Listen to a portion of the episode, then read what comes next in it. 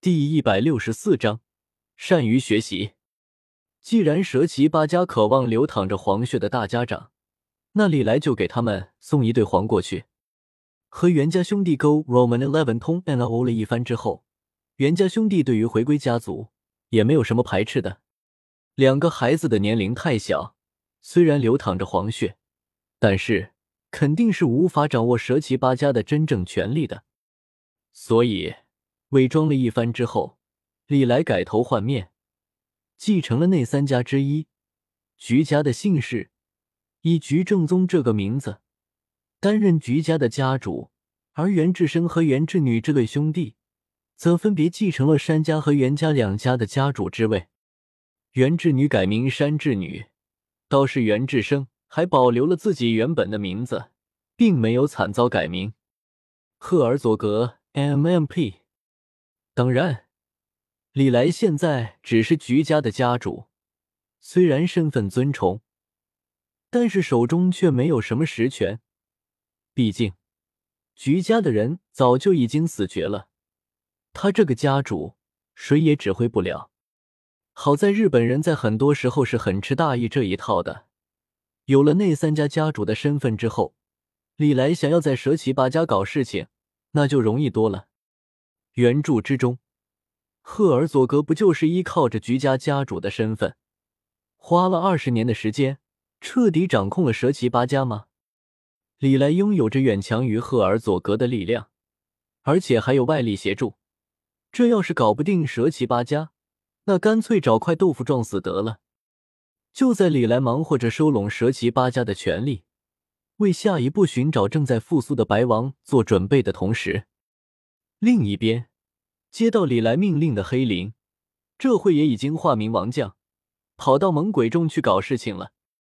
比起来看血统，讲道理的蛇旗八家，猛鬼众的大部分鬼，那就真的是纯粹的野兽了。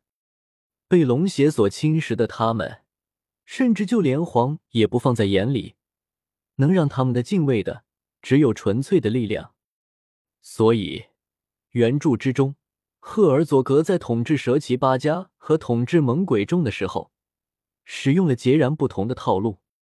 在蛇旗八家的时候，赫尔佐格是兢兢业业的大家长菊正宗；而在猛鬼众的时候，赫尔佐格却是诡异莫测的王将。虽然赫尔佐格不是什么好玩意，但是作为一个反派，他的很多套路还是挺值得学习的。李来很善于学习，所以。他把原著之中赫尔佐格的玩法全都学了过来。当然，他不像赫尔佐格那样跟个精神分裂似的，一人分饰两角还毫无违和感。所以，王将这个角色，李来交给了黑林，让他来扮演。在李来的搅动之下，整个日本很快就变得热闹了起来。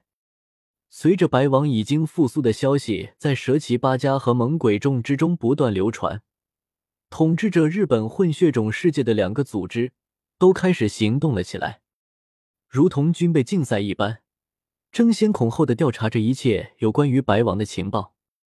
即便是李来，现在也不清楚白王到底跑到了哪里。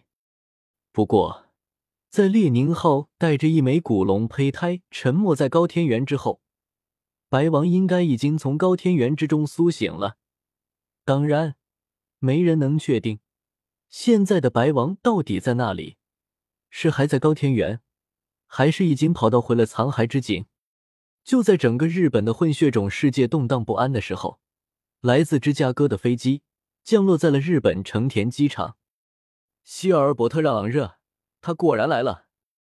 蛇旗八家的会议室之中。李来翻看着一份厚厚的档案，片刻之后，看着会议室的一众家主，说道：“昂热来了，而且看样子还打算让咱们去接机呢。”会议室内，蛇岐八家的全部家长悉数到齐，甚至就连袁志生和山之女两个才七岁的孩子，都跑到会议室来凑数了。昂热到来的消息，蛇岐八家早在几个小时之前便已经接到了。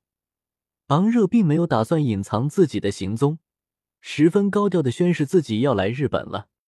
显然，这段时间日本的动静太大，密党已经坐不住了。而昂热作为密党的代理人，现在也正在赶往日本的路。真是高调的示威。不过时代已经变了，日本如今不是他能够横行的地方了。疯魔小次郎冷冷说道。几位家主之中，疯魔小次郎的态度最为强硬，看起来似乎是想要给昂热来个迎头痛击。显然。他并没有经受过昂热的毒打，也不算是示威。昂热，他就是这样的人。倒是犬山鹤和昂热的近距离接触比较多，对昂热的风格也比较熟悉，开口说道：“风魔家主，还有在座的各位，恕我直言，你们并不了解昂热。如果你们知道昂热有多么骄傲的话，就会明白他为何不愿意蒙面前行。”难道我们还真的要派人去迎接他吗？疯魔小次郎有些不悦的说道。最终还是李来主动开口道：“那就先和昂热谈谈吧。这样吧，犬山家主，这里你和昂热最熟了，那就由你来安排吧。我去见见这位校长。和昂热见面，这是无可避免的事情。虽然说这次的会面比李来预计的要早不少，但无所谓。”这是迟早的事情。对于昂热这位传奇屠龙者，李来其实也挺好奇的。昂热深藏着的秘密可一点也不算少。